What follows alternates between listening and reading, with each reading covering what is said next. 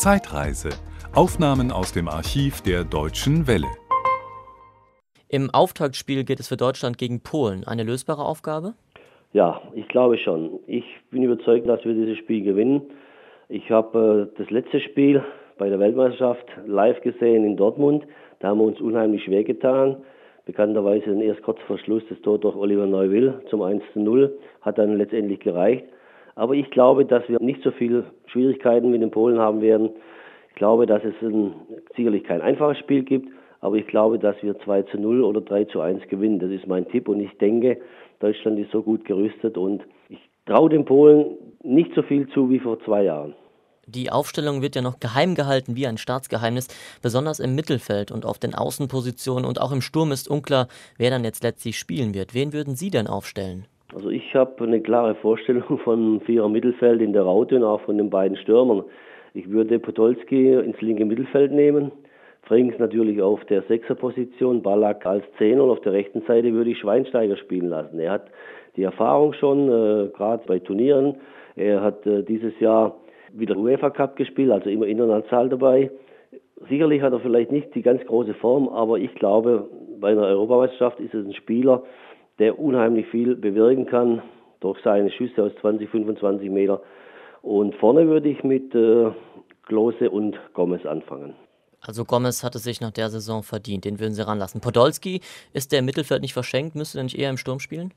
Ja gut, dann fällt einer der guten Stürmer aus Korani schon nicht dabei. Wenn dann Butolski vorne spielt, wäre Gomez nicht dabei. Also für mich ist Klose gesetzt, weil er die meiste Erfahrung hat und man weiß ja auch, dass er in der Nationalmannschaft immer sehr gut spielt, sehr erfolgreich spielt. Aber ich denke, dass Podolski auch auf der Position im linken Mittelfeld viel bewirken kann.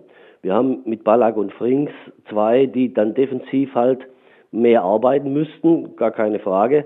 Aber in der Offensive glaube ich dann durch Podolski doch äh, einen zu haben, der auch mit seinem guten Schuss vielleicht mal ein Tor aus 20, 25 Meter erzielen kann. Und wenn es ziemlich einseitig wird, wir offensiv spielen und vielleicht die Polen hinten reindrängen, dann ist es schon ganz gut, wenn man solche Spieler hat, die aus der zweiten Reihe schießen können.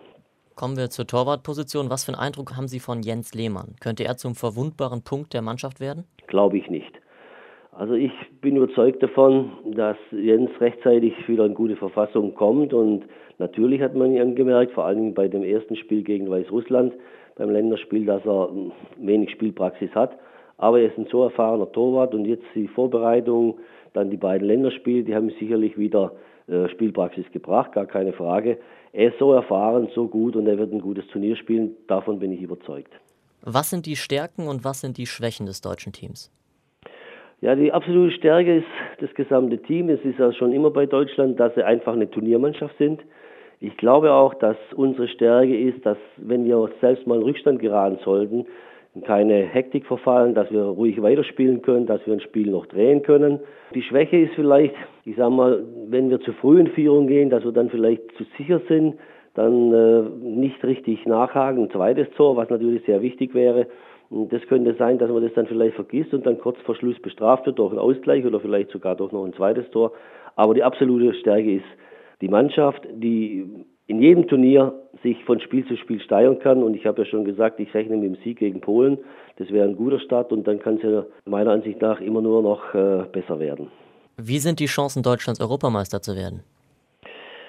Ja, prozentual ist es immer schwer zu sagen. Aber ich habe ja auch schon mal gesagt, dass ich überzeugt davon bin, dass Deutschland unter die letzten vier kommt.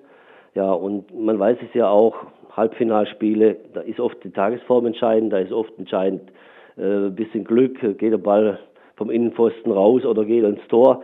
Also das sind so viele Dinge dann möglich. Also ich traue Deutschland den Titel zu. Prozentual würde ich sagen 60 Prozent. Das war ein Podcast aus dem Archiv der Deutschen Welle. Schön, dass Ihnen das Angebot gefallen hat. Empfehlen Sie uns doch bitte weiter. Deutsche Welle. Mehr unter dw.com.